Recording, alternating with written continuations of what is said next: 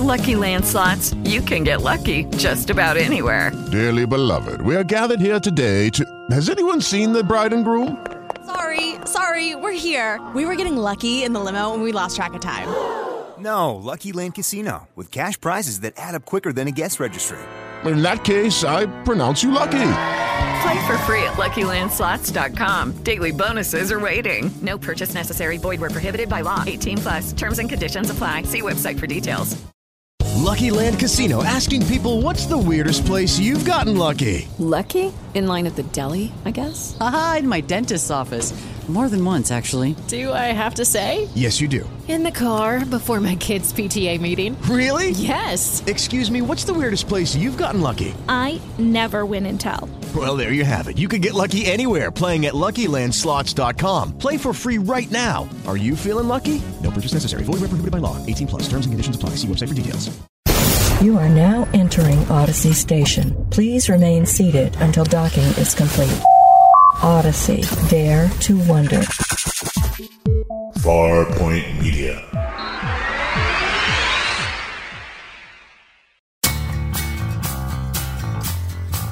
Recording? Yeah. Yeah, we're we're Oh, recording. Okay. Hi everyone. Welcome. Uh, this is Chill Pak Hollywood Hour. Yay!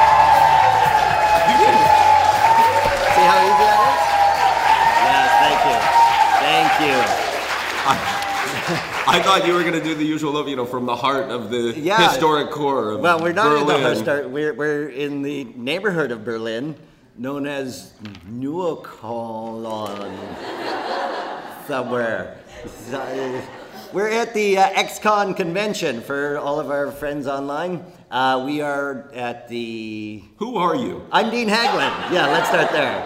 Dean Haglund from the X Files, and you are. Phil Leirness, your loyal, loyal servant. You have been a stellar, uh, of course, Phil. I've been by your side as if I've always been there, and I always will be. Yes, isn't that sad? You're depressing me now. But uh, no. Do we I- have any chill packs in the audience? Chill- we don't. we do, they- right? they're owners, yeah, they have chill right. packs. I want to hear about this. No, not proud owners of the chill pack. Oh, not proud owners. I want to hear about the chill packs. This, uh, this group, organization. yeah, that they had the, the T-shirts made. That I still have mine. Thank you. Yes. But now they're all wearing Gunman Mondo Bizarro shirts. As am Uh, I. so you look at you. What size is that? Because some people wanted a medium. Extra, extra large. Oh, it is. Yeah, I'm very big. yes. You're big everywhere. So, uh, I mean, globally, you're, you're yes, well known. that's why I'm very popular. I'm very popular globally. I That's what think the word we're looking for is creepy. yes, very. Prove it. Linda wants you to prove it. well, later. Uh, so, what we normally do on our show is we talk about issues of filmmaking, uh, which we have been doing. We've been, of course, filming this entire event as part of our documentary uh, called The Truth Is Out There, in which we go to conventions and start uh, investigating different conspiracies that come up. And so far, has any come up? I, I got a really bad cold. That is part of the, that's the Oh, man sure coming down on yeah, you. Yeah, absolutely. That's right. As soon as they something was slipped to me in that bunker the other night. Oh, right. Yeah, yes. so. We toured the Stasi uh, prison block uh, Yeah. bunker. Uh, and we went to the bomb shelter as well, that Right, bunker. right, Is right, that where they slipped you something? I think so. Oh, yeah. Well, you shouldn't go there. Uh, but now Phil's feeling bad, so we will, uh, of course, take questions. If anybody has a question, feel free to walk to the microphone, and I will answer questions about the X Files or what we're doing, or even Phil will answer questions if you have one for him. No. no one has. What's or favorite conspiracies even? You did a show last night. I did a show last night. Yeah. Oh no. You have a question? Very good. First question. Why are you forced? Yay! First question. Hi. never forget your What's your question. name? Sabrina. Hi, Sabrina. How are you? I have a question. And which film series do you want? Like, do you want like to play? Which formal Film or series? movie? Yeah. Which? No, no. Would, would I like to play that I haven't done yet? Hmm. That's a good question. Uh, you know, I I would like to be Beowulf. That yes, I am Beowulf. Um, no, my family tree. I'm from uh, the Haglund family. Comes from Sweden, and you, one person. Very popular country, and. Um, uh, my uh, cousin researched our family tree and traced us back to the illegitimate offspring of King Eric XIV in 1540. Yes. So he, uh, he had uh, relations with the stablemate, and off came the Haglund line. That's. Uh, so, uh, and then from Eric the 14th, you can trace back the Vasa line all the way to Eric the Red and uh, Leif Erikson, and from there, that apparently goes back to the traditions of Beowulf. So I am a direct descendant of Beowulf, really. Yes, the. So that would be one. I have to go to the gym a little, I think, to get that Viking look. But good question. So you want to play Beowulf? I want to play Beowulf because I'm the direct descendant of Beowulf. Now, your background, uh, in addition to comedy, is also in dance, is it not? well, yes. When You I was formal in, dance I- in university, I took uh, three years ballet and four years modern dance. Yes. Thank you. Right. No. Uh, show us? Yeah. No. No. What happened? Go ahead. Now there, is- it's on display. A, a bastardized version of it is on display in one of the Gunman episodes, is it not? That's right. In the one where we, it's the tango episode of The Lone Gunman, and we all have to audition to enter the tango contest. Each one of us, they just let the camera roll and say, do whatever you want. And they edit it, my modern dance ballet phenomena, into a short little flash dance uh, strippy act, it seemed to me. And did you have to pretend to be bad? I mean, I thought one of the challenges was no, Well, that, no. that you had to kind of downplay it a little bit. Well, I hadn't been working out in some time, so it wasn't that hard to downplay. Uh, modern dance requires um, hours and hours of training, and once you stop that, training- hours of training. It requires hours. Modern dance takes hours of training. Don't don't think that you can just wake up in the morning and become a modern dancer. No, it requires a lot of work. How about that? but what happened was I actually blew my knee out, uh, and I didn't realize it. I thought I just twisted it, but I actually destroyed my uh, anterior cruciate ligament, which is the ligament that goes from the back of your. Shall I show here? Look at that. this part of the leg right here. There's a, a ligament there that I had completely destroyed and didn't know for 10 years. So I walked around just with one ligament holding my leg together. And then I had finally got a, uh, an x ray, and they said, Do you want a new one? And I said, Okay. And they said, We'll just wait for someone to die, and then we'll harvest it from him and give it to you. And then five days later, I get a phone call Come on in. Somebody's dead. Somebody's dead. And you're the lucky winner. Yes.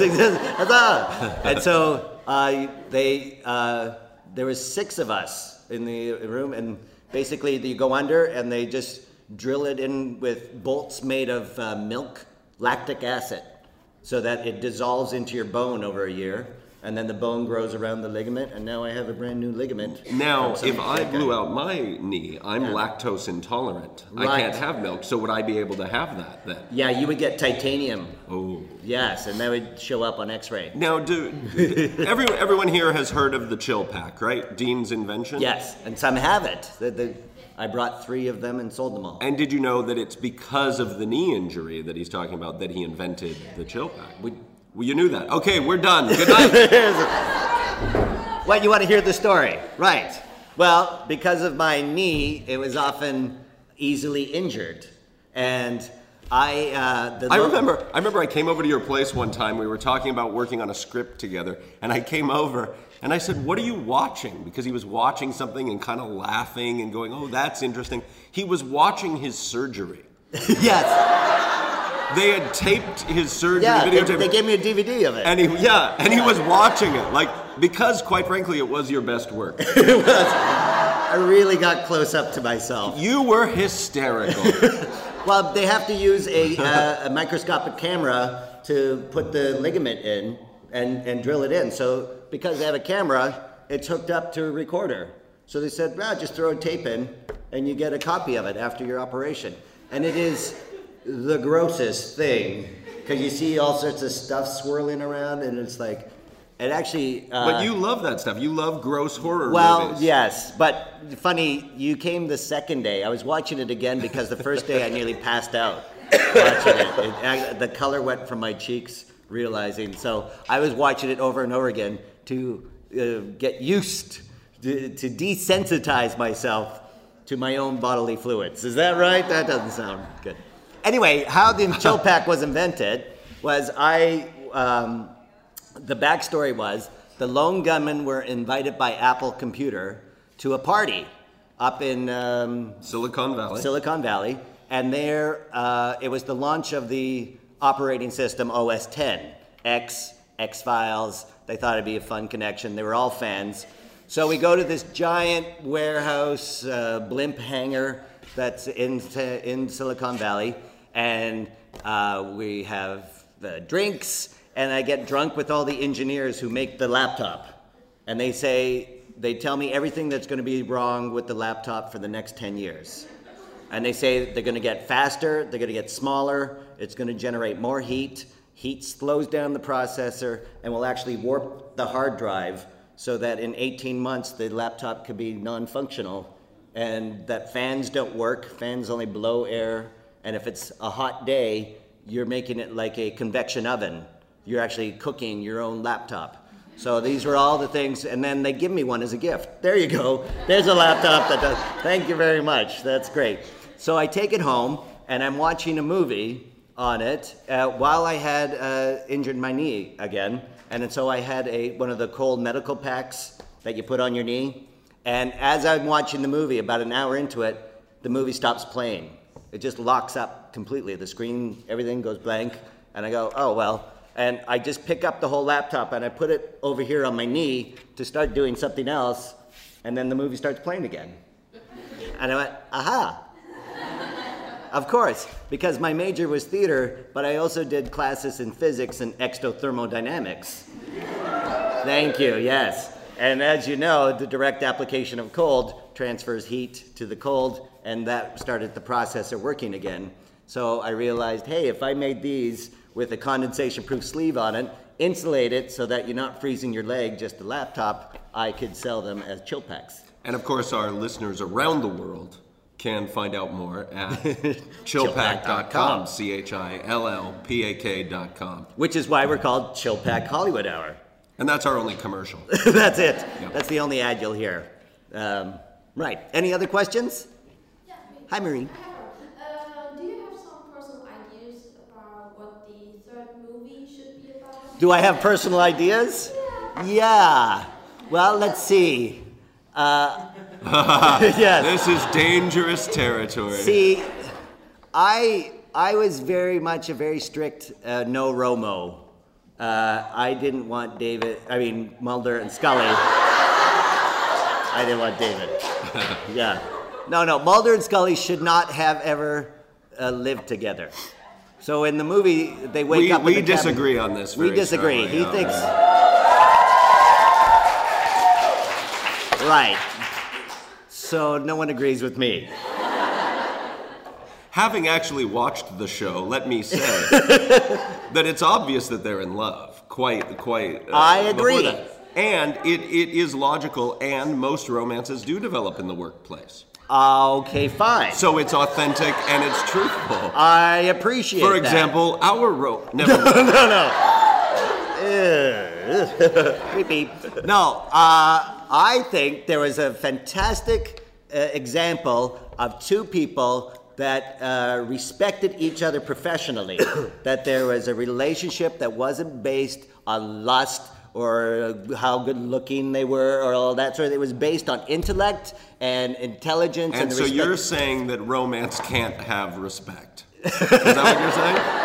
No, I'm saying by moving in together and just having them live in a cabin in the middle of nowhere, it negates all of that. This is a Chill Pak Hollywood Hour first because I've never been the good guy before. That's true. Yeah. You've always been the bastard, and now ah. I'm the bastard here. I mean, That's we funny. where we did agree about the second film was that it was probably not a smart choice to make the movie because it didn't open it up to people who weren't fans before, and as a business decision, probably wasn't wasn't. Uh, if if a smarter decision had been made about how to make it more available to new fans, we wouldn't be having a discussion of what should the third film be about. Will there be a third film? I mean, it would be a, a fait accompli. I mean, Right, exactly. And I know Frank and everybody said they're going to try get a film together, but there's still no green light from the studio on it. So, uh, you know, as much as we all would love a third film, there's somebody above us all called a mm, studio executive. Somebody above us all. Yes, all you people answer to studio executives. No, I mean above Chris Carter. It, it, Chris Carter, everybody's on board, but it's the executives at Fox that ultimately make that decision on whether the movie goes forward. I'd like to know whether the people here think that the lone gunman died. Did the lone gunman die? No. It's interesting. It's interesting, Yeah. right? Yes. Though some people think, are they ghosts? We're just in denial. Is that right? They just No, but you yourself say that uh, those coffins at the end. Yeah. What about what about the? the coffins are. I mean, we yeah. Well, we we die and we have a, a horrible disease, and with the level five quarantine steel coffin, they're supposed to be fitted to the size of the person who died, so that there's no airspace, so that disease can't propagate inside the coffin and, and re-spread. This is a Center of Disease Control standard. I need one of those now. yes, you do. You're a sick man. But uh, but at the funeral, they show three coffins and they're all the same size. But with the gunmen, one of us is shorter than the other two. We're not going to mention that. I'm not naming names who's shorter, but theoretically, if that was accurate, they should have had one little five foot coffin and a couple regular. not that he's a little five foot. Right. He's short, that's all. So that's the proof that we were not in the coffins and that somehow, however you get out of a sealed emergency hospital thing and not get infected, we did it. So that's they- the thing, yes. So the characters could have gone into hiding. Could have gone deep into hiding. Could have gone deep Could have changed their looks Could have entirely. changed the looks. Byers might have taken off his tie. Yes. You, Lang- Langley might have cut his hair. Could have happened. Yeah, you don't know. Got contacts, exactly. Not wearing the glasses. So, yes, we're, well, yes. If, for those who regularly listen to our podcast, we often hint at a uh, potential um, project that we're working on exclusively with the Lone Gunman. With the actors who played the lone gunman. Yes. Not to be confused by the characters of the lone gunman whatsoever. Right, because just- that's a Fox license. Right. It Right. just happens to be a film about three uh, computer hacking journalists. Right. Who bear a lot of resemblance to characters we all love, who happen to be played by the same actors. That could happen. The name of the movie just happens to be called Back from the Dead. Maybe. Yeah. That's all. Yeah. So just say that on the cover. Dean, Tom, and Bruce are back from the dead. Yeah, you know that you know them from the lone gunman. Right. But now they're back from the dead. Right. Yeah. But they're not those guys. Not those guys at all. so if Would anyone have any interest in seeing that film?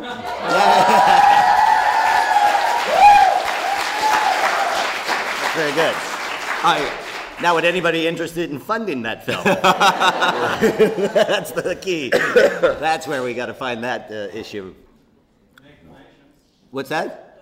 You know, make connections. Oh, donations. Oh, yes. Let's start a little PayPal donation Isn't there, fund. isn't there a charity thing going on later today? yes, I'm selling my sweaty T-shirt from last night's show, which I should point out I uh, I stink a lot. So you may not want to buy that. It might go down in price. How are those T-shirts? They look great on you, by the way. Thank you. This is like two gangs. There's the Mondo Bizarro gang and, the then staff. the staff. The yeah, staff exactly. gang, yeah. Sort of like the Bloods and the Crips. Sort of. They're gonna fight later. it's gonna be a fight.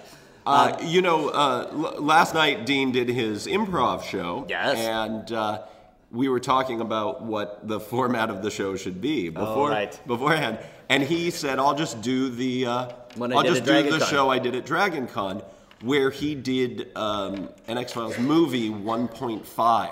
He did a movie that came between the first movie and the second movie." Wherein, Wherein he convinces Mulder and Scully not to move into uh, with each other. Yeah, that's right. That was the whole improv. So I had actors He goes up. to Scully's mom I and says this can't mom, happen. This can't happen. You got to stop them moving in together. And of course, I fail, and they move in together. I know. Hooray! One person. Hooray! You failed. Yay! Yay! They moved in together. But yes, that was at Dragon Con in Atlanta. That happened in September, the first week of September. So that was just two months Yes. ago. Oh yeah, Six a month and a ago. half ago. Yeah, Good God, time's flying. sure. That seems like years ago. Anyway, any other questions? Beginning of this Yeah. podcast seems years ago. Oh, it's Natasha. Hello. How are you? oh, we want to interview Natasha. yes. You give a lovely. Lyle, go gr- go grab a hold of Natasha and don't let her escape. All right, producer. Hi, um, I was wondering, how do you feel about the last two seasons of The X Files? Do you think the show should have would have been better if it had ended earlier? Uh, yeah, the last two seasons of the X Files. The um, it would have been better. Uh, I think that you know Chris and Frank uh, originally just thought that they would just stop it around season five or six, and so they had that. They were writing for that story arc to sort of land, but then they realized that when you actually sell a show to a network, the network owns the show, and so they tell you when that show ends. So um, they still had they, they had thought that the when it ended that it, they were going to go and keep that um, mythology going. So they had future plans, but then they had to just ramp that up. Uh, so it wasn't that they ran out of ideas; it was that they uh, were suddenly forced to make all of that happen quicker.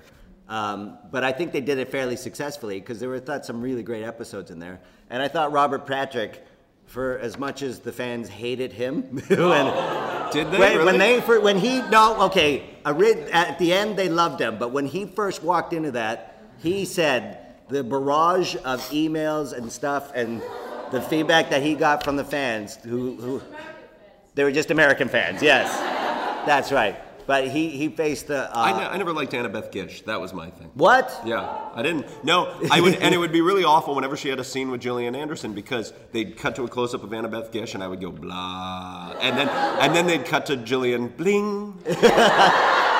What? Yeah. Annabeth Gish is lovely. Aw. Everyone agrees with you. See, that story I started as a bad guy, and I became a good guy. yes, at the end of it. It's amazing how you. Ex-con audiences are the best audiences. But yeah, um, I, I actually liked the way it continued on, uh, except how they explained uh, us lone gunmen uh, coming out of the blue. If it, what was weird was we were shooting the lone gunman spin-off uh, in between season six and seven, I think, and they ended Seven and eight, I would think, because it aired during Oh yeah, eight, nine. season eight. Yeah, right. So in between seven and eight. That's right. So uh, the lone gunman at the end of our first season, we go down 16 stories to a vault that has all the conspiracies. We our faces are blue for you have to see it to explain it, and uh, and then all of a sudden there's uh, Errol Morris, and we are trapped, and it just says to be continued. And we're thinking, oh, great. And the writers had a great Errol idea. Morris, first of all, Errol Morris is a famous documentary filmmaker What was who did the Thin Blue Line. Morris- and- you mean Morris Fletcher? Forrest right? Fletcher, Yeah. yes. Yeah. Did I say Errol Morris? What, that would have been really quite surprising. What the hell's a documentary filmmaker doing down here? Morris Fletcher, played Yeah. by. Um, You're so used to having a documentary filmmaker around you yeah, all that's the right. time. I think now. of you as Errol Morris. Yeah. So anyway, they had us uh, just come back in season eight with uh, our faces kind of blue, and then Robert Patrick goes, "What happened?" And we say, "Don't ask." And we're like, "That's how we get out of that thing." Yeah. I well, I guess they're saving it in case it's ever picked up again somehow. Huh. Could happen. But yeah, good question. Any other questions? Yeah, here they all come. Yes, run. Hey, Tash. Oh! Hello. She brings her own reverb. yes.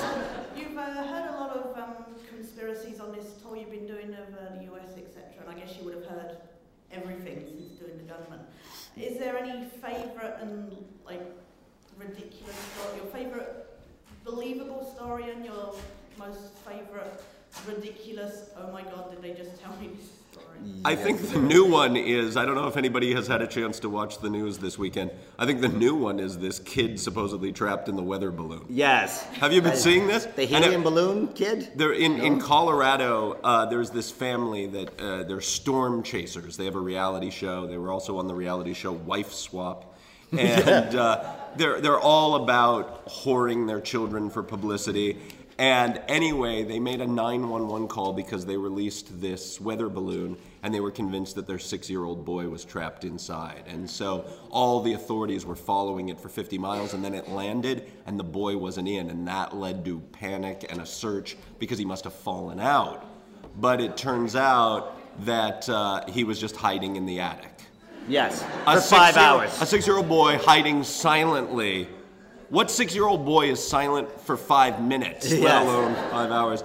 And they maintain that it couldn't be uh, publicity at all. Right. But anyway, so this, uh, this new poster, I got this poster within hours emailed to me uh, from one of our listeners, actually, who um, had doctored up uh, this uh, I Want to Believe poster with the weather balloon. on Yes, it. in there. And and it, what's really interesting about it, and our producer Lyle Scozy, who many of you have met this weekend, he and I were talking about the fact that it's the first time we've ever paid attention to a weather balloon, and we were saying, "Wow, it really does look like a UFO." Yes. So what was this all trying to cover up? Right. Who saw something? So we quickly had to create this story of a kid in a weather balloon. Right, because it seemed abnormal that so many uh, different media outlets covered this story when there wasn't a story. The kid's hiding in the attic, and the guy releases this helium balloon, but everybody runs around and chases it. And then there's the follow-up story. It's still on. It's After still on. three days, there's no nobody was injured, nobody was harmed. The kid's fine. It's just After of- three days, the BBC does an update every 15 minutes. yes. Best, Best. yes. So well, so that's that's the one. That's the most recent one That's that the most enjoy. recent one. Uh, but you have a couple of real favorites. real favorites. I like uh, uh, John F. Kennedy was a suicide. That's always good. I don't know how that happened. People applauding suicide. yes. How did Oh. he shoot himself from the fifth story window? He- Um, uh, and I guess the Gulf War that uh, Saddam Hussein was the reincarnation of King Nebuchadnezzar, and that was a uh, fourth dimensional war going on through the portal of the Gate of Ishtar in Babylon. That Bush, as a born again Christian, was fighting this biblical re war. It goes on. I could go on and on about this. Uh, the reason the, uh, the Americans ran in in March 2003 uh, had to coincide with a planet coming into our solar system every 25,000 years. Oh man, that one I could talk your ear off on, but I will. I'll spare you. You'll have to buy the documentary. That's right. Uh, one of my favorites, uh, and this is an appropriate place to talk about it. I don't think I've ever said that this is actually my favorite I because I don't. favorite. I believe it or not, even making a movie about conspiracy, I'm not actually that interested in conspiracy. uh, I'm interested in people who seek the truth. I'm not really so interested. Yeah. in, Woo. Yeah. Fine. Good for you. They know people who seek the truth. Yeah. Um, so, but there is there is a wonderful. I, I mean, just as a storyteller, I, I find this one enjoyable. The idea that there are certain filmmakers who have been set up as mouthpieces for the Illuminati.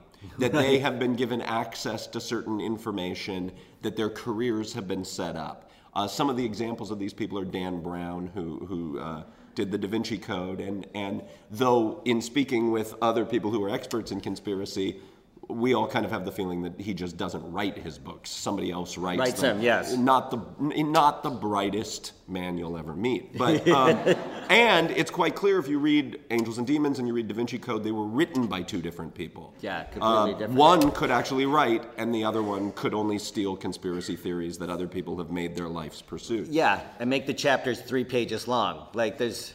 But uh, but this idea that there are other that there are other filmmakers and storytellers. George Lucas is is famously one of these people, and and so the idea is that they're given information either knowingly, either willingly, or they're just pawns, and they're sending out the information that the Illuminati wants us to have to either prepare us for things or to distract us from things. And of course, one of the people who is rumored to be uh, uh, among these is Chris Carter. Of course. Yes. Um, ooh, and Yeah, a chill, ooh, chill a, chill a little laugh, and then a chill. But that he's that he's been uh, either to, uh, given this information to prepare us for what is to come, perhaps in Perhaps. 2012, or to distract us from what's really going on. In fact, Chris Carter said to me uh, very early on in the series that he didn't want me going to science fiction conventions because he didn't want the X Files attached to the phrase science fiction. He thought the X Files was science probability, right? So that was quite different. So he didn't have us running around in space and, jumpsuits. And I find it interesting, and, and why I one of the reasons that I, I do delight in it, not just being a storyteller, but but also because throughout human history, storytellers aren't really understood. You know, I mean, no, hmm. a lot of people have a hard time understanding an intuitive process. Well, men have a hard time understanding Yes. an intuitive process, and uh, and and so you know, great artists, great storytellers are able to reach into the ether, for lack of a better word, or or look deep within them and pull out things that they never knew they knew, Right. but that turn out to be true. Um, because it is- because it is an unconscious process. And I think we all have access to a great deal of information, a great deal of truth, a great deal of answers that, that we're not aware of simply because it doesn't help us in our everyday lives. Right. That woman came up to us at the Project Camelot, uh, which was a uh, conspiracy convention uh, going on in Los Angeles, and she was shaking and quite visibly upset because she saw in all of these movies, including the X Files movie, uh, all of this hidden, coded uh, information that she was seeming to be the only one understanding, and that she could not believe that the filmmakers did not consciously put this stuff in there as a way of talking to her. And I didn't know what she was talking about really, but I, so that made her more upset.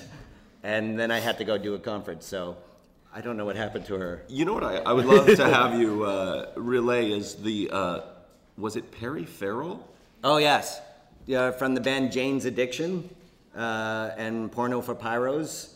Uh, Perry Farrell is a very uh, large believer in extraterrestrial life, and in fact, he refused to play music for the X Files compilation uh, CD that came out just before the first movie because he said because the X Files popularized aliens that it actually set back human alien relations by 20 years. And so he refused to participate in it, and he was quite serious about it. And even the record label thought he was crazy and released that quote uh, out of context. So it just says Perry Farrell says X Files hindered human alien relations by 20 years. Um, but the idea being that if anyone now has any sort of extraterrestrial experience, anyone could go, ah, you just watch too much X Files. In fact, I would think they would say that about me if I saw a UFO now. They go, oh, poor Dean, he's lost it, he's with the show. Mm.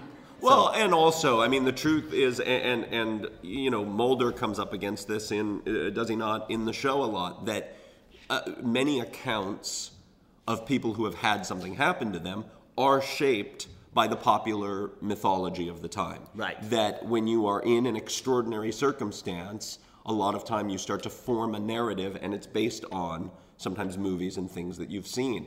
Uh, the the experience also from children who have been abused is one of this, and certainly we have a problem with this in the states of how to prosecute it because children don't make good witnesses because they will make up things based on horror stories and things like this that they've seen it's it doesn't mean that they're lying it doesn't mean that something didn't happen it just means that something really awful did happen and they're trying to tell a story out of it that will please the people who are asking them questions Right.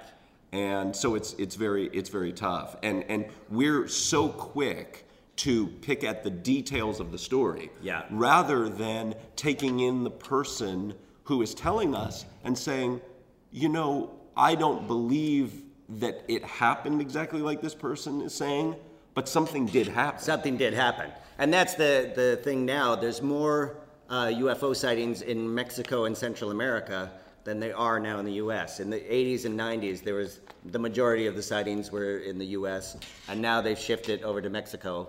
Uh, and some believe that that's because uh, it's reverse engineering of alien technology, and that it's cheaper to manufacture in Mexico now. So with NAFTA and the free trade, that it's all moved down there. But what's interesting is that during the 80s and 90s, there are all these alien abduction stories that included anal probes and all these weird things.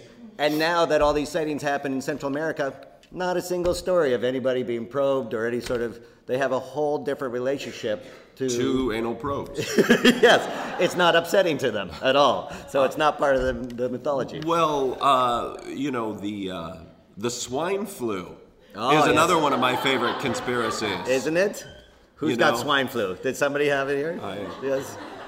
I should stop kissing those pigs. But the, the um, how did you get that? the uh, no, I thought it was very interesting. I mean, Dean would tell me, you know, right now the hotbed of UFO sightings is Mexico, and what's the first country that you can't visit because of the swine flu? It's Mexico. Really? Yeah. I didn't know that. That was yeah. Oh, that's funny. Yeah, it's funny. Do you have it now? Is that what you caught in, on a plane? Or what? Are you gonna Are you gonna share this with the rest of the class? Yes. Manu. Yes. The invasion has begun. True swine flu. Uh, you know, no, I, it is really interesting. I don't know what the what the you know the belief about the swine flu here is here in Europe. I having I was in London before coming here, and it was very refreshing because Parliament in the United Kingdom actually said, you know. To the pharmaceutical companies, you need to stop making up diseases to sell drugs. Right. Whereas uh, the The government inverse. of the United States is selling the drug. Right, and a lot of it, and forcing it to uh, kids and people who work in medical fields, they, it's mandatory that you have to get vaccinated. So it's it's almost the in, the exact opposite of the way the UK is treating it. So those are good conspiracies that we love, that they're, are the latest. Any other questions? Someone else is getting.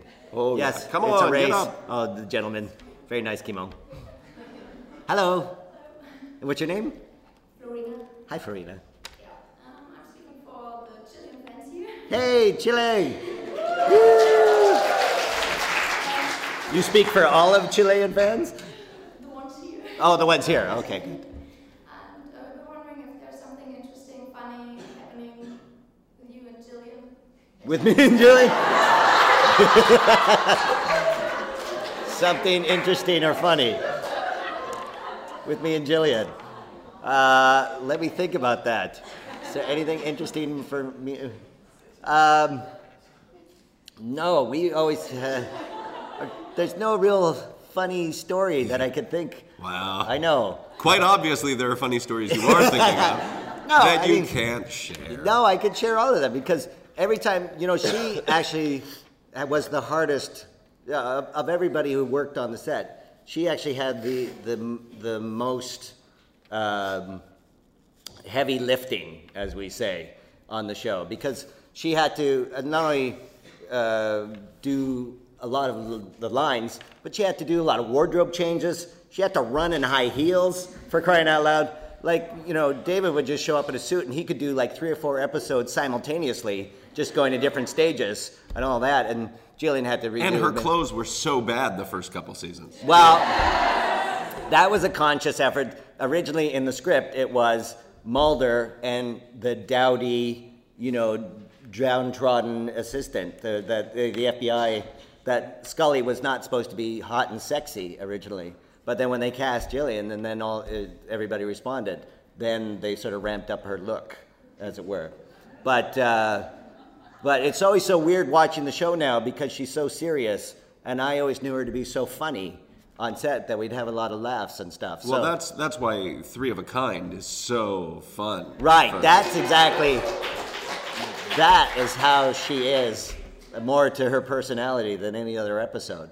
Uh, believe it or not, yeah. And if you've seen her in on stage in the West End, you see her sense of humor coming out in a lot of those. Oh yeah, Doll's House. Yeah, Ibsen. Hysterical. Ibsen's hilarious. Nothing says funny like an Ibsen play. No. Did any, did everyone see House of Mirth, the movie that she starred in? Yeah. Yes. Uh, she deserved uh, an Academy Award nomination for that. I thought yes. I think the pro- I didn't like the way the cinematographer uh, lit her. It seemed that she uh, wasn't uh, photographed the most attractively. That the way we got her on the X Files. You're so shallow. I couldn't watch her acting. I was just looking at her, her lighting. Who's lighting her? No. Okay, come on. Come on. Rush the microphone. Hi. Sir, how are you? Uh, fine, how are you? Yeah, very good, thank you. So I have a kind of a three-part question. Oh, three parts. Okay. Ask the middle part first. Yes. No, no. uh,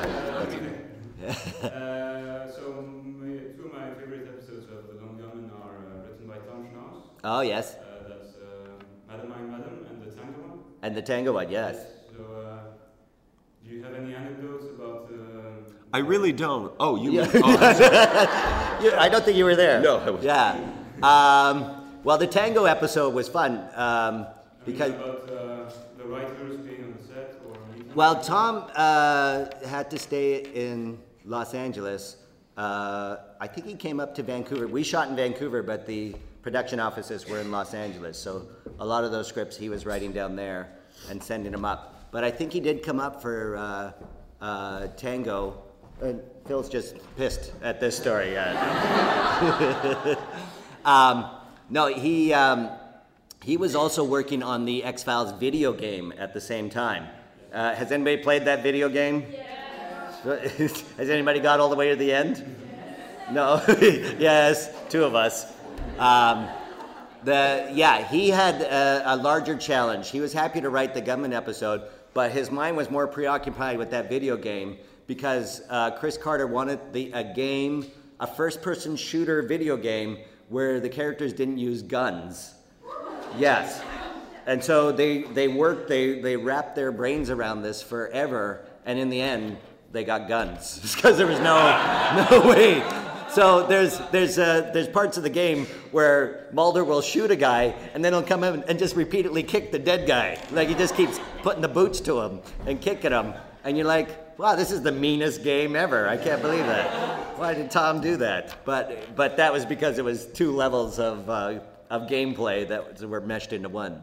So, um, so unfortunately, that's the anecdotes with Tom. Now he's writing with Vince Gilligan on a series called uh, Breaking Bad. Uh, is that up here yet? Oh, it's really good. This is Vince Gilligan, who was a writer on The X Files. He's created a new series with the guy who played the father from Malcolm in the Middle. Um, and was the guest star in Drive. the guest star in Drive, yes. He's uh, he plays a. I'm a file. You are hardcore. I like it. He uh, he plays a high school chemistry teacher who uh, in America his teachers don't make very much money, so he goes and starts selling crystal meth in New Mexico, and then his whole as he's dying of lung cancer. That's the other thing. So it's hilarious. Uh, no, it's very dark, and it's it's hard to believe that it would something like that came from Vince. But it's an amazing, amazing series that's doing very well right now in America, and I hope you get it here. Yeah, exactly. So my next question was, uh, Vince Gilligan has expressed interest in this uh, Lone Gunmen movie project you. Uh, not in this one, but he has. He's always maintained that uh, for him, the Lone Gunmen uh, is the one project that he uh, was most affected by its being canceled. Um, usually we give our website at the end of every episode, but this is a good. Uh, That's a very time. good. We did a two-part uh, podcast interview with Vince Gilligan uh, a few weeks back, a couple months back. Couple now. months back. Think a month and a half. Um, and all our episodes of this show can be found at, at our website, chillpakhollywood.com. And uh, you can download them and stream them and even subscribe via iTunes. Yep. And uh, the, the Vince Gilligan, I mean, it wasn't, I don't think our plan was to do uh, a two part episode, but uh, It was such a fascinating conversation. It was fascinating, and uh, I was actually really moved by what he had to say about uh, the characters of the Lone Gunmen and the Lone Gunmen show. Yeah, he was So- deeply uh, impassioned about that. So, so yeah, you can watch that podcast for all the answers. You can listen to that Listen. Yeah. Yeah. there's a bit of video on YouTube as well. Uh, that's a little teaser. You know, there are some people out here taking uh, little videos and things like that. Oh, yeah. They should put uh, clips on YouTube and, and whatnot. Right. Right? Because we're doing it too. Right. But they should help promote our show. That's right. Because you can become a fan on Facebook as well. Well, we'll tell them about that. Oh, yeah, we'll the tell end. at the Have we gotten to part three of the question? Well, part three, both of you can answer. So, uh, what's your favorite episodes of The Lone Gunmen? Oh, my favorite episodes of The Lone Gunmen? Well, let's see. There's so many. Incorrect. That's wrong. Um, I loved, uh, of course, uh, the one origin episode, Unusual Suspects, where it showed how the gunmen came together, and uh, I got to play Dungeons and Dragons for money. Um, that was in season five of the X Files. Uh, of the spin off itself, um, I really enjoyed doing the pilot. Uh, Rob Bowman directed that, who also did the first movie. And uh, it was really cool because at times he would take over the camera. So he'd be cinematographer and director, and then just be like me and Rob working together late at night at two in the morning, getting, uh, getting scenes down. So I, I always cherish that uh, experience. He still sends me a Christmas card. Yes. Isn't that nice? Yeah. You know what story they they, they might enjoy Mm. is uh, the story you told me about the episode Triangle. Yeah.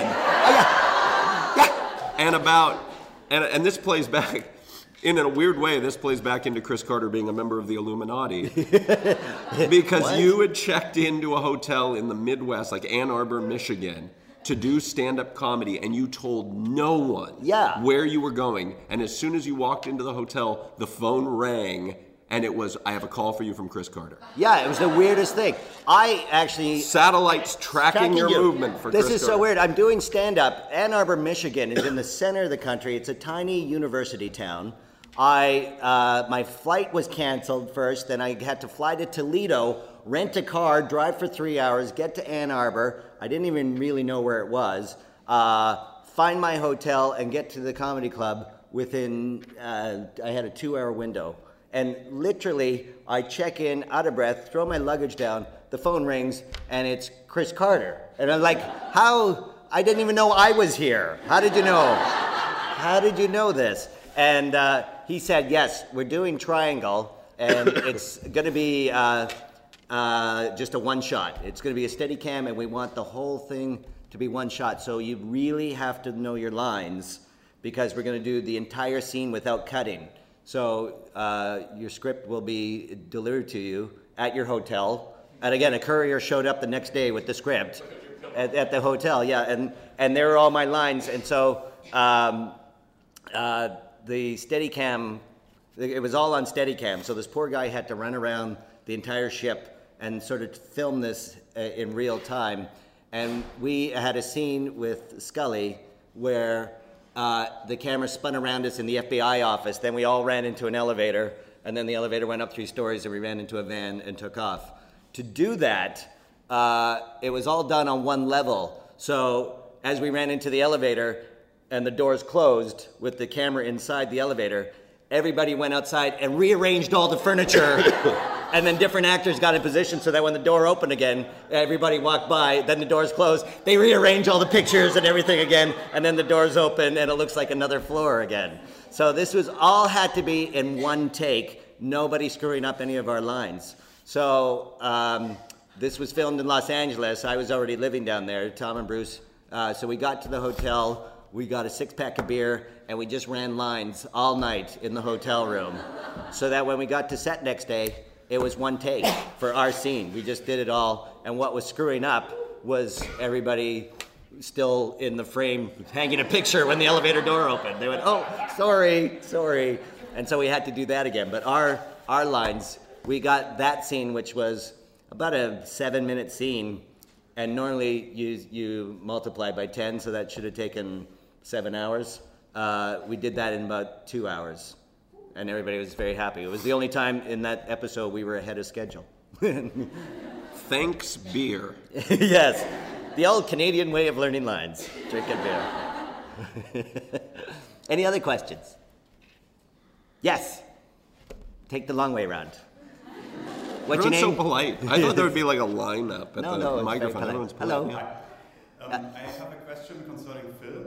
Oh, yes. Um, I want to know, Phil, which one of the lone gunmen would you be? Would you That's funny. well, funny. yeah, I, I, uh, the facial hair and the fact that I usually wear a suit makes me Byers. that you look Right. like Byers. Yeah. Yeah, I could see that. That's- but in personality, In personality, I, I would be. Uh, no, Frohike. I'd be Zuleika Robinson. Because you're a sexy hacker. I didn't want to say it. Yeah, I'd be Byers. Would you be Byers? I think I would. Yeah, I'm not going to be Frohike, dear God. Your love of pornography.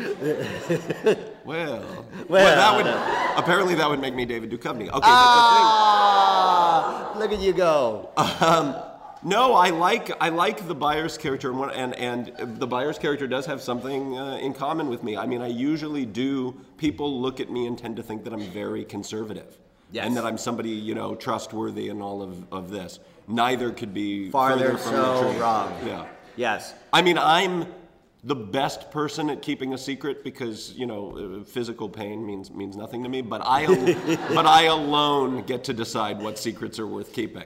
That's the that's the Oh, thing. yeah. interesting. So yes. In fact, many people said, "Boy, you're the director is very serious," and I go, "No, he's an idiot. He's a complete idiot." Serious in a way that only the truly stupid can be. exactly. So yeah, that's Byers. Yeah. Thank you. Any other questions? Yes, Linda. Oh, you did. Partying all night? Were you screaming? You said, Woo! Yes, dogs, seven dogs next to us. Seven. Seven. Anyway, I wanted to know, yeah, the camping place. wow. Are there plans of you two making a film together? Are there plans of, of us too? Not the documentary. Yes, well, we do have a, a script that we worked on together uh, about Dr. Royal Raymond Called Rife. Back from the Dead. no, Oh, no, no. you mean- that okay. Yeah, no. Uh, uh, one of the first projects we worked on was um, uh, when I was researching different conspiracies around Southern California. There was one I didn't hear about that in the 30s there was a doctor who actually uh, invented a cure for cancer. Well, he wasn't a doctor. He was an engineer. He was an engineer. And and a real Renaissance person. He Yes, had, he had 1931. He had been a, a commander in the Navy. He set the speed, the, the, the water speed record as a Yes. sailor. He was uh, a world champion rifle shot. He, the sort of guy that really makes you realize how little you've accomplished. yes. Uh, he, um, he invented a microscope that allowed him to become the first human ever to see a, a living virus. And it's uh, a microscope that's more powerful than what we use today because we use, of course, electron and electrical microscopes which generate heat and destroy their samples. And his microscope, I think, which is still on display in a museum in, in London, had no such uh, heat generation. It had something like 35,000 movable parts, though. So it wasn't practical as something that, you know, Yeah, right. Because it Daddy, ampli- for Christmas, will you get me the microscope? Yeah. He, his name was Dr. Royal Raymond Rife, and he developed um, uh, basically a way of amplifying light waves. And by amplifying a light wave, you can then uh, witness it in a larger context. And he also found that light is but a narrow spectrum of a longer wave that includes infrared, ultraviolet, and radio frequencies. And once he realized that each cell, as he was uh, working, had its own uh, signature, its own sonic signature, just the way an opera singer can shatter a glass using harmonic dissonance, so too could he develop a machine that could shatter a cell knowing its harmonic signature. Without affecting healthy tissue. Right. Other cells that had different frequencies would not be affected. So once you knew the signature of a cancer cell, you could destroy it just using sound waves and then be a cure for cancer. And so he went to a, uh, uh, a terminal um, hospital in Pasadena, and there were 90 people who had terminal cancer, and there were, all of them were cured. Within 90 days, they were all cured to never have any uh, remission. yeah, it never came back. It never came back. In 1931, before these tests, there was a dinner held by the Medical Association at the head of the Medical Association's home, Dr. Milbank Johnson, in Pasadena, California. And the name of the dinner was the End of All Disease dinner. And within 10 years, and we have a photo from this dinner, within 10 years, everyone at that dinner would be dead, discredited, or would deny ever having met him, even the people sitting next to him in the photo. Because the AMA came to him and said, We'll buy this machine, we'll test it for 10 years, and we'll give you 9% of the profit. And he says, I've already tested, I'll take 100% of the profit. And then his lab was burnt down twice at USC. His assistant was poisoned just before a press conference to announce this. And he was. Well, no, Milbank, Milbank Johnson, uh, ele- five years after the after those clinical trials, uh, he was set to have a press conference to announce that it was a success, and he he died of, of poisoning Right. before getting to make that. They don't know if it was, yeah, Yeah. how he was poisoned. It could have just been a happy coincidence. Crazy coincidence. But basically, he was sued for the rest of his life for practicing medicine without a license, even though he never did use the machine. He had medical other doctors, do do it. But yeah. they, uh, they, they continually kept him uh, And- locked up in lawsuits, and he died in 1971. of of really really severe alcohol damage to his, his system Yeah. and apparently he had used his own machine to keep himself alive while he was drinking himself to death because he was so miserable there is uh, apparently he was married there's n- we can't find any record of what happened to his wife i mean she just vanished She's buried beside him in a cemetery in, in San Diego that we went to. Uh, and we met uh, a 91 year old woman who was 12 years old and remembers going to his lab and uh, playing there and seeing the machine, which her father was a doctor who used it. And so we have written this script uh, uh, set in 1970, just the year before he died, going into this whole conspiracy and, and the, last, uh, the last year of his life. We've come very close on a couple of occasions to making the film, to having the full financing, and the, the sticking point on more than one occasion has been about distribution, where we've been told, oh, don't worry about that. We'll handle all the distribution. W- Well, yeah, you Yeah. need to guarantee that people will see this. Oh, yeah, don't worry about it. We'll guarantee it. And it became kind of apparent to us that we were being offered money to make a movie so that no one would see it.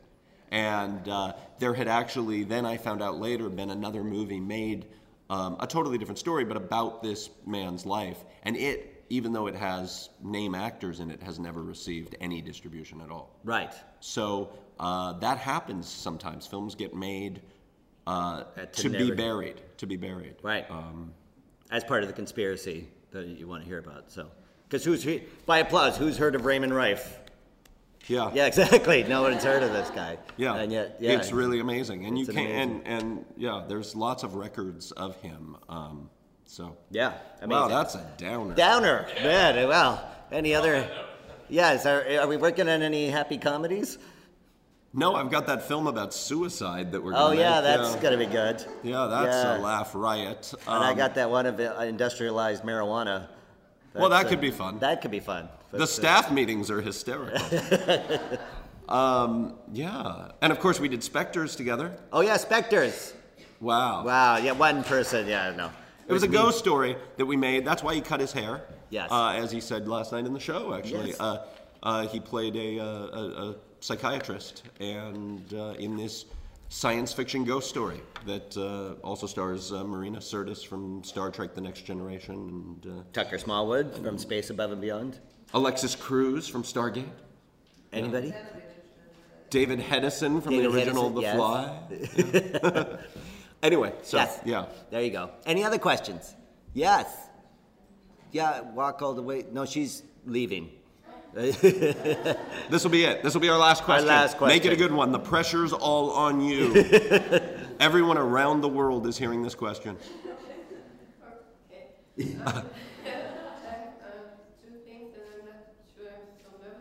Oh, see, you, you, I you put too much pressure on. You're already my favorite question, so go ahead. Ah. Um, so maybe you can just make a comment on those two things. First of all, like Dean is wearing this Berlin T-shirt, and it was very somehow a surprise. I don't know um, when we heard that you went to the Stasi places. I, I guess it's for the documentary, you know. Yeah. Um, but um, yeah, that was surprising. And, and here in Germany, they um, start making movies about that topic like 20 years later. So there's often this, this thing, and I don't know how it is in the US, um, where uh, it takes the time um, for the people to actually, I don't know, progress or something, so that the point is reached where they can start Deal with it. I don't know. Yeah. Oh, anyway, the next thing. um, No, this is actually a conversation that we've been having the last couple days a, a, a great deal. Do you want to ask the second part and then we'll comment on both of it? Okay. Um, like we had um, this uh, stand-up gig by Dean yesterday, and then also the musician, and both were so individual and fresh, and you know, so lovely. And I think isn't there a connection between also that you now you two and your that is, this is so interesting. um, because you are somehow so independent in what you are doing. Um, yeah, like the musi- musician, if someone is a musician and signs somewhere um, for the big network and like with season 8 and 9 and the X-Files and can't decide on what's happening to it anymore, and then that the product becomes somehow less fresh like the things yesterday. The Right. The, the idea of independence and, and studio um, control. Is yeah, that. and, and that this is something that you enjoy. This is the question. Oh, yes. Enjoy doing in your life that you have this aspect of um, doing what you like, but also being somehow independent with um, your job that you can tour around. Yes. The joy of being on. What, on what is your name? Uh, Ulrike. Unrika. Thank you. Unrika. Uh, thank you, Enrica. Yeah, uh, the part of independence, you know, for me, um, there's many of my friends who are actors who love nothing more than just being in a, a TV series or a movie and having somebody tell them where to go and what to do and where to sit and and that's it. And that you know they have uh, no, and that it's great. They they can do their internal process and and and do the process of acting. Uh, but for me, I have a bit more of an entrepreneurial spirit, and uh, uh, I tend to be a bit rebellious. Uh, so if I'm under studio control, I always fight the man, damn them. So uh, the joy of being independent and getting to come to conventions and do one man stand up and and have my own company that has the Chill Pak uh, and produce movies independently. This is uh, much more satisfying to me than it would be just being locked uh, under control of a, a studio executive. One, one thing that we speak about a lot on the show is about uh, marketing. Yeah.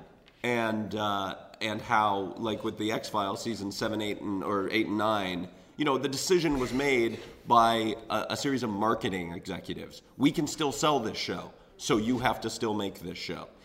The show might still be good, but it seems to us that that's already the wrong decision.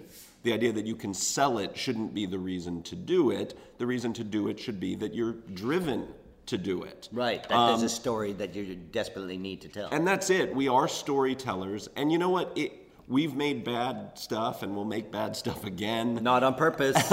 and it's every bit as hard to make something bad as it is to make something good. Mm-hmm. But I, I've lived long enough now to realize that, that the really important story that's being told is the story that I'm living with my life. And is the life that I'm living a good story or is it a boring story? And to me, showing up for work on a project because marketing executives have said they could sell it, that's a boring story to me.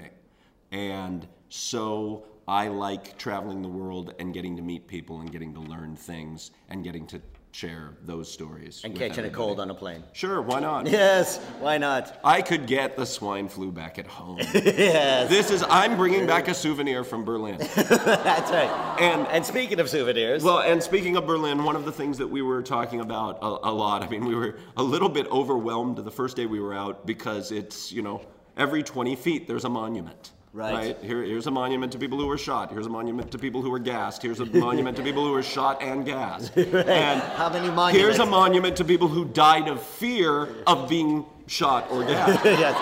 And Just keep but going. the thing is, is that so much of this, from the Stasi, uh, the, the the prison that you know you can go and take tours in, to the to these monuments, to the bunkers, to all these things, they speak to a determination to have the truth revealed and not to forget about the truth. And maybe it takes 20 years, but the, the th- one thing that is real different between Berlin and, and where we come from in the States, there are no monuments to unearthed truths back in the state.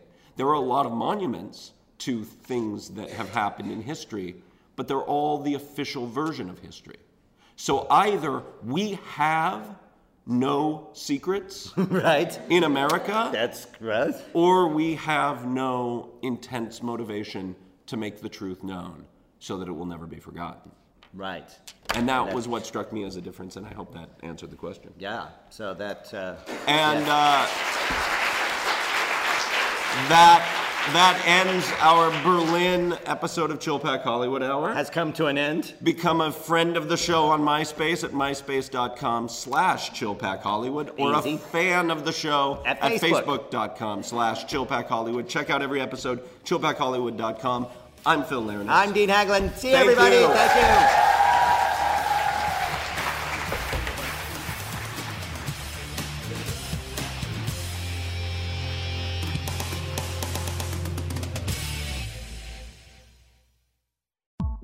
Preceding program is part of the Farpoint Media family of podcasts.